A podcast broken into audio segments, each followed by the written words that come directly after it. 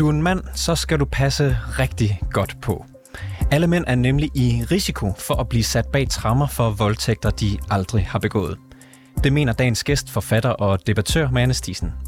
Hun kalder samtykkeloven for et juridisk misfoster, og så beskylder hun loven for at rulle en rød løber ud for kvinder, som uden skyggen af bevis kan påberåbe sig at være blevet voldtaget, og dermed sende uskyldige sexpartnere direkte i fængsel. Hun skrev en dag i Berlingske for nylig, at ubegrundede voldtægtsanmeldelser lige nu er et større problem end voldtægt. Men hvor ved man Stisen det fra? Det spørger jeg hende om i dag. Du lytter til rapporterne, og mit navn det er August Stenbrun.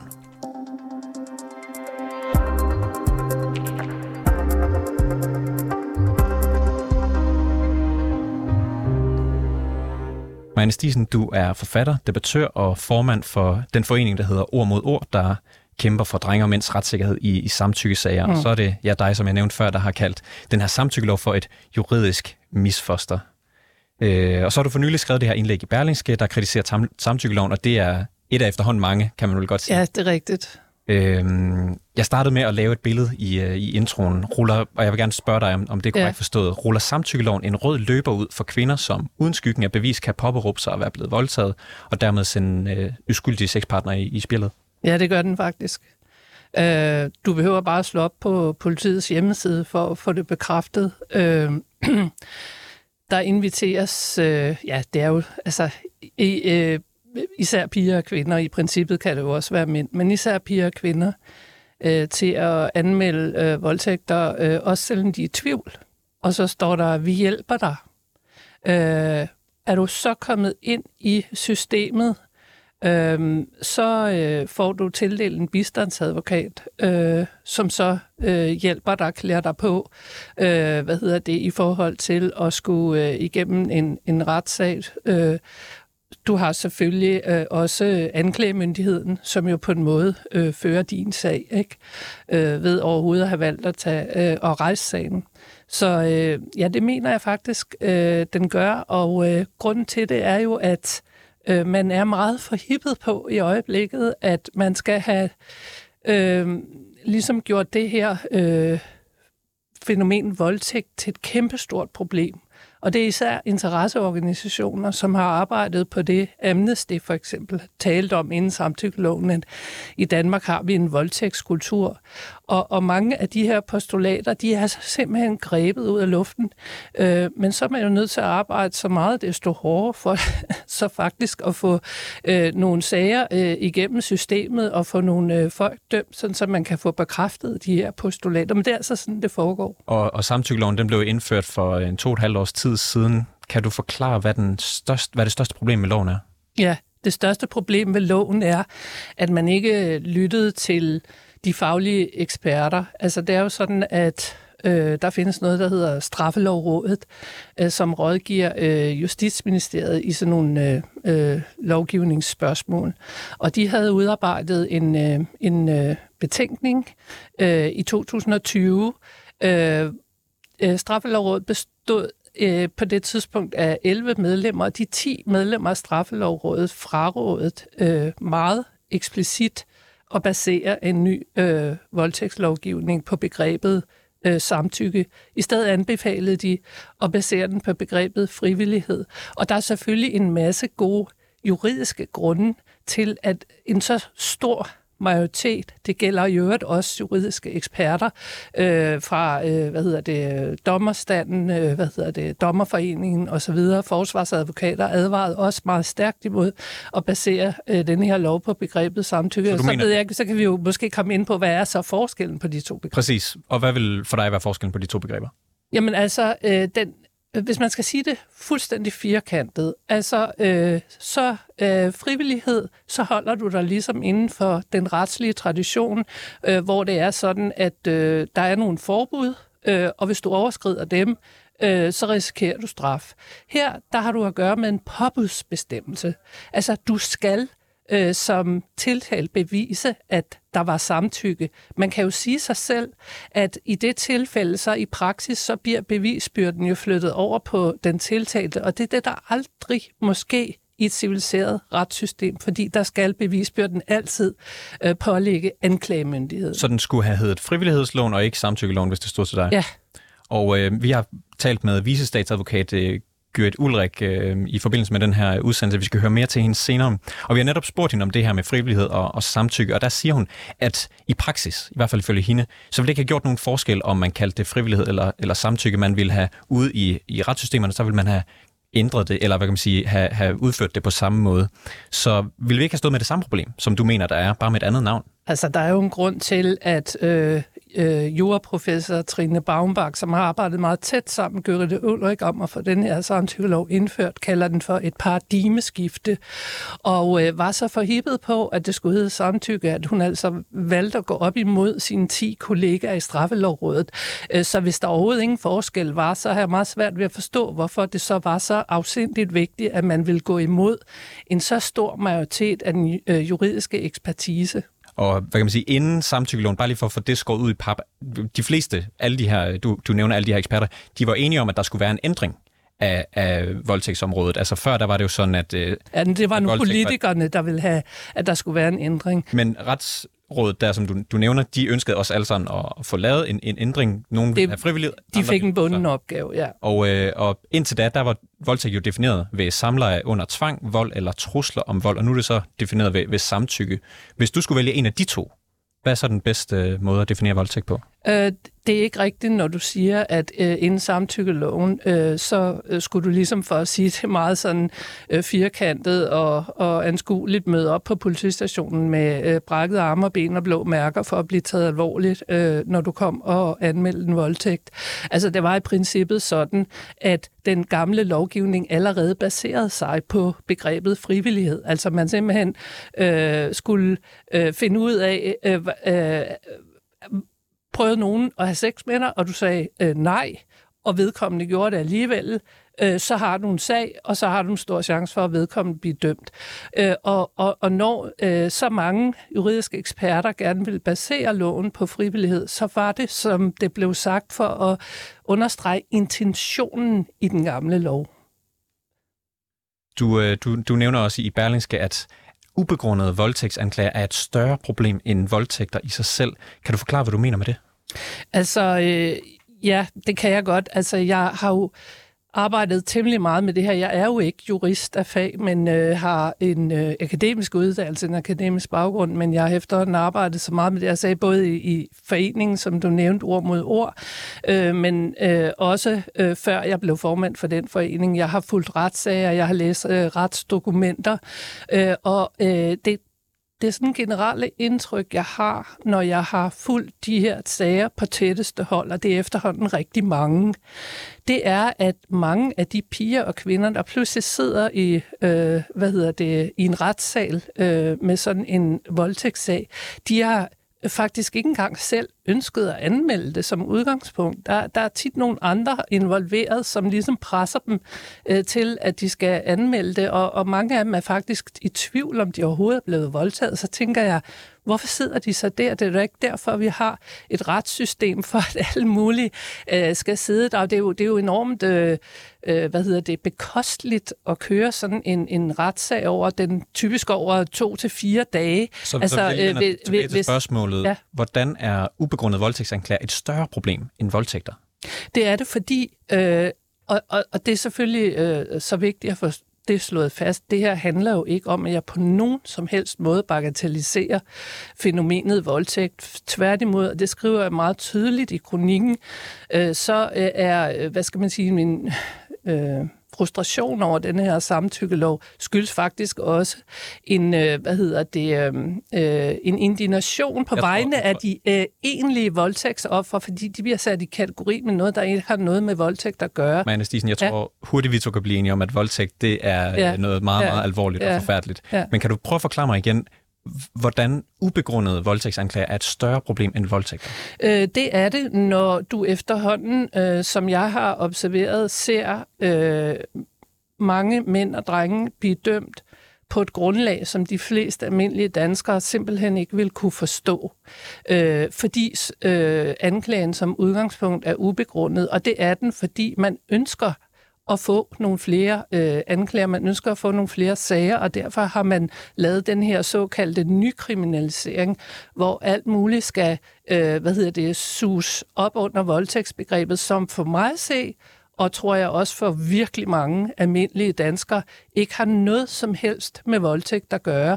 Det er ubegrundede øh, voldtægtsanmeldelser. Vi ser dem florere i dag, og det, der øh, vil blive resultatet, efter min opfattelse, det er simpelthen en, en stribe af justitsmor. Og det er jo sådan noget, bare et justitsmor øh, må jo aldrig finde sted i en retsstat. Og når du så har at gøre med en stribe af justitsmord, som ovenikøbet er øh, sat øh, i værk øh, fuldstændig systematisk og bevidst fra statens side, så kan du godt se, hvor stort et problem vi har. Og så er det værre end at blive voldtaget? Det, det er jo ikke det, øh, overskriften siger. Øh, det handler selvfølgelig om, at øh, hvad hedder det, de reelle voldtægter, der er, dem bliver der taget hånd om i systemet. Det ser vi jo, og, og de fylder meget i medierne, og de får nogle meget hårde straffe, og det er sådan, det skal være. Øh, nu taler vi om alt det her, den her gråzone, som man nu prøver at suge ind under voldtægtsbegrebet øh, ved det, jeg kalder ubegrundede anmeldelser. Det er et større problem lige nu, end at der selvfølgelig foregår nogle grusomme voldtægter. Jeg tror aldrig, vi kommer til at leve et perfekt samfund, hvor grusomme forbrydelser ikke vil øh, foregå men de bliver håndteret. Det er jo det, der er min pointe. Hvad er det for nogle ubegrundede voldtægtsanmeldelser, du, du henviser til? Øh, det er for eksempel øh, en hel del af dem, jeg selv har, har observeret, når jeg har fuldt sager, øh, og øh, jeg har lige færdiggjort en bog, hvor jeg gennemgår øh, 10 samtykkesager meget minutiøst. Og, og det er, når øh, piger, kvinder, så at sige, bliver presset til at anmelde noget som voldtægt, som de muligvis ikke engang selv opfatter som øh, voldtægt. Og du, det er ubegrundet øh, voldtægtsanmeldelse. Du nævner her 10 sager. Har du sådan en slag på tasken siden øh, samtykkeloven blev indført? Ved du, hvor mange øh, ubegrundede voldtægtsanklager, øh, anmeldelser, undskyld, som, øh, som der har været? Nej, altså problemet med samtykkeloven øh, øh, og talerstatistikker. Der er mange, der gerne vil, vil øh, hvad hedder det, komme med nogle meget håndfaste øh, tal og det er der simpelthen ikke grundlag for på nuværende tidspunkt. Og det er der ikke, fordi øh, der er rigtig mange øh, samtykkesager, som vi stadig venter på at blive, skal blive afsluttet i, i landsretten, som, som er anket osv. Øh, og det vil sige, at øh, det har vi faktisk ikke nogen opgørelser over, selvom der er, øh, jeg læste for, øh, for et par uger siden i Avisen Information, en, øh, som skrev en øh, kronik, øh, som angreb mig for, at jeg ikke ville diskutere øh, tal i forbindelse med samtykkeloven. Det vil jeg rigtig gerne, men det skal altså bare være de rigtige tal. Og, og den her kronik var et meget godt eksempel på den manipulation, der tit foregår øh, fra de her samtykkeforkæmpers side. Øh, I det her tilfælde, øh, jeg mener, kronikken er fra juni i år, og, og, og opgørelsen var baseret på øh, tal øh, fra 2021. Det vil sige, at øh, alle tal fra 2022 var slet ikke medregnet, og på det grundlag konkluderede kronikøren altså, at, øh, at ikke øh, nok blev dømt, og at vi øh, skulle have øh, hvad hedder det, skærpet øh, voldtægtslovgivningen yderligere. Så, så hvis jeg forstår dig ret, så ved vi ikke nok endnu til at lave den konklusion? Nej. Men alligevel så laver du den konklusion, at voldtægtsanklager er et større problem end voldtægter? Det er et postulat, jeg kommer med, ja. Tidligere på dagen, der talte jeg med vicestatsadvokat Gert Ulrik. Jeg har nævnt hende før. Hun har indgående kendskab til retspraksis i voldtægtssager, da hun blandt andet har ført tilsyn med både politi og domstol i den slags sager. Og jeg starter med at spørge hende om, om der er et stort problem i Danmark med, at mænd bliver anklaget for voldtægter uden grund. Det mener jeg jo ikke, der er. Det, det, og det synes jeg jo er, øh, er rigtig øh, svært for nogen at udtale sig om, medmindre man har set de anmeldelser, der bliver indgivet. Øhm, altså den omstændighed, at øh, der bliver indgivet mange anmeldelser, og at en stor del af sagerne ikke kommer for retten, det betyder jo ikke, at de er ubegrundet. Men det er jo fordi, der er rigtig skrappe beviskrav til at føre voldtægtssager. Øh, så mange sager bliver henlagt øh, på grund af det, der hedder bevisets stilling at man i anklagemyndigheden skønner, at man ikke vil kunne føre bevis. Øh, vi må jo kun rejse sager i anklagemyndigheden, hvor vi tror, at, øh, at vi vil kunne få en, en domfældelse igennem ved domstolene. Og så kan der jo også være de sager, hvor man ikke identificerer en gerningsmand. Men, øh, men jeg kan ikke se, at, øh, at der er grundlag for at sige, at anmeldelserne er ubegrundet. Så, så hvis jeg forstår det ret, så det, at man, man kan for eksempel se, at der er en ret stor forskel mellem, hvor mange voldtægtsanmeldelser, der bliver indgivet, og hvor mange, der bliver dømt for voldtægt. Og hvad kan man ja. sige, det spænd, der er imellem de to, betyder ikke, at, at, øh, at, at de er ubegrundet hver en. Nej, det gør de jo absolut ikke.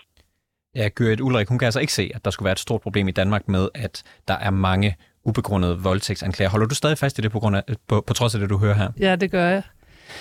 Øh, jeg synes jo, altså, øh, jeg har øh, virkelig stor respekt for alle, der arbejder for staten og gør et stort stykke arbejde.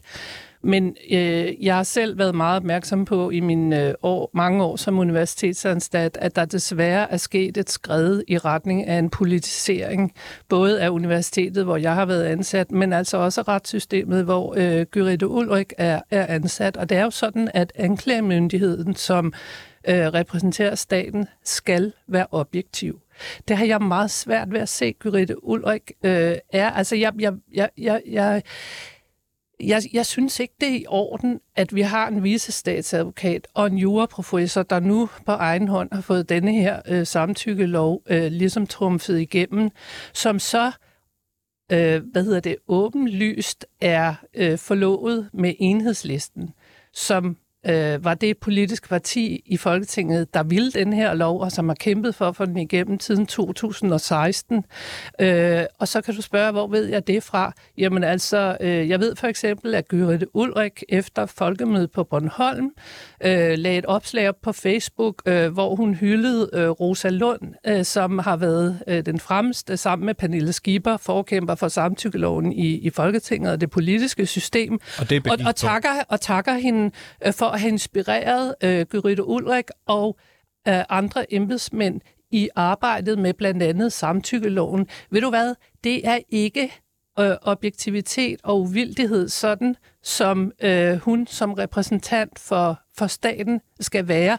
Og, og, og det synes jeg simpelthen, vi bliver nødt til at tage fat i og i talsætte, øh, fordi øh, hvor er vores tiltro ellers til altså et retssystem, hvis det skal være forestillet at være civiliseret, så skal det være politisk neutralt. Og det mener du, at sådan et øh, Instagram-opslag, var det det, øh, er et bevis på, at, øh, at Gyrit Ulrik blandt andre ikke er øh, objektiv? Jeg nævner det, øh, og så nævner jeg det i forbindelse med, at øh, såvel øh, Gyritte Ulrik som øh, Trine Baumbach, juraprofessor på øh, Københavns Universitet, der altså skal forestille at være en objektiv øh, forsker, eks, øh, juridisk ekspert, øh, har et så stort engagement i øh, denne her samtykkelov, øh, parallelt med øh, politikere som øh, Pernille Skipper og Rosa Lund øh, fra Enhedslisten. Men, og ved du hvad? Men, men og ved du hvad? Det er et problem. Det er et problem, når vores retssystem, det er et problem, når vores institutioner som sådan her under universitetet bliver politiseret på den måde, men det er i særdeleshed en katastrofe, når det er vores retssystem, der men bliver... Men kunne det ikke også være, at uh, Gyrit Ulrik og Trine Bagbak, som du nævner, objektivt set har tænkt, der er et problem med den her lov? Altså, de, de ikke kan, hvad kan man sige, arbejde med den på samme måde. Og så samtidig med er der så nogle politikere, som vil ændre den, og jo, de så er glade for det. Jo, men, men jeg kan bare ikke lide, når man begynder at, at manipulere øh, med facts og med, med virkeligheden. Når Trine Baumark for eksempel udtaler, at øh, falske voldtægtsanmeldelser, øh, det, det, det er ligesom sådan en sejlivet myte, det, det passer jo ikke. Det er jo simpelthen lodret løgn. Eller når Trine Baumark også i forbindelse med samtykkeloven kalder retssikkerhed for et farligt begreb, og at det er fordi, man snarere er optaget af sådan en politisk dagsorden. Det er jo meget, meget langt langt ude, at sådan nogle personer skal sidde og træffe nogle beslutninger. Og nej, lad mig lige gøre det her færdigt. Træffe nogle beslutninger, som lige nu betyder, at der sidder rigtig mange mænd og helt unge drenge låst inde i, i øh, hvad hedder det, højsikrede øh, fængsler. Øh, det, det er altså virkelig vildt, at det kan foregå i et land som Danmark. Hvor mange af dem sidder uskyldigt dømt? Jeg, har, det, jeg vil ikke sige nogen tal på, hvor mange, men dem, jeg du skriver op, de 10, ja, det ved jeg. Okay, du skriver også i Berlingske, at øh, det er et citat, det er tilstrækkeligt, at en kvinde påstår, der ikke var samtykke, så er manden eller drengen prisgivet. Ja. Hvad bygger du det på? Det bygger jeg på... Øh, det er jo sådan, at når der bliver lavet en lov, så øh, kommer den jo ud i sådan en kort punktform, og, men så er der en hel masse tekst, som hedder forarbejder til loven. Og i forarbejderne til samtykkeloven, øh, der fremgår det, at man, og det er helt atypisk for, hvad man normalt gør i retssager, hvor man prøver at danne sig sådan et helhedsbillede. Man lægger alle brikkerne sammen, så får man ligesom det mest pålidelige øh, puslespil til sidst. Og det gælder også med sådan nogle besværlige påstand mod påstandsager, som de her samtykkesager typisk er. Ikke? Øhm, og i forarbejderne til loven må jeg læse ganske kort op. Så skal det være virkelig kort, med det, det er øh, virkelig kort. Hvis det bliver for langt, så kan det være kortere der. Det skal i den forbindelse understreges, at det er personens adfærd umiddelbart i sammenhæng med og på tidspunktet for samlejet, som er afgørende for vurderingen af, om der foreligger samtykke. Fløtende adfærd, kys tidligere på aftenen, eller det forhold, at en person er gået med en anden person hjem, kan ikke i sig selv anses som samtykke til et samleje. Ude i retssystemet, øh, i de retssager, jeg har fulgt, som sagt, det er efterhånden en del, øh, der betyder det, at i princippet så er hele øh, øh, retssagen en form for skueproces, hvor øh, dommen er fældet på forhånd, fordi alt, hvad forsvaren ligesom kommer med af dokumentation, indicier, vidneudsagn, det ene, det andet, det tredje, som peger øh, på et helbredsbillede, som øh, viser, at manden ikke er skyldig, øh, det, bliver, det bliver taget væk. Og tilbage står der hvad skete der i det splitsekund, hvor de havde samleje? Gav hun samtykke eller ej? Og, præcis. og hvis hun siger, det gjorde hun ikke, så er han i princippet dømt. Og præcis det her, netop med, øh, om mænd bliver dømt for voldtægt uden tilstrækkeligt bevismateriale, det spurgte jeg Gørt Ulrik om tidligere på dagen. Lad os lige mm. høre, hvad hun sagde. Mm. Nej, det gør de jo ikke. Igen, anklagemyndigheden har bevisbyrden. Det er anklageren, der skal bevise, at der ikke var samtykke i situationen. Øhm, I enhver rimelig tvivl kommer den tiltalte til gode. Og det, det, kan man jo også, det kan man jo også se kommer til udtryk ved antallet af, af, af domfældelser eller antallet af, af frifindelser.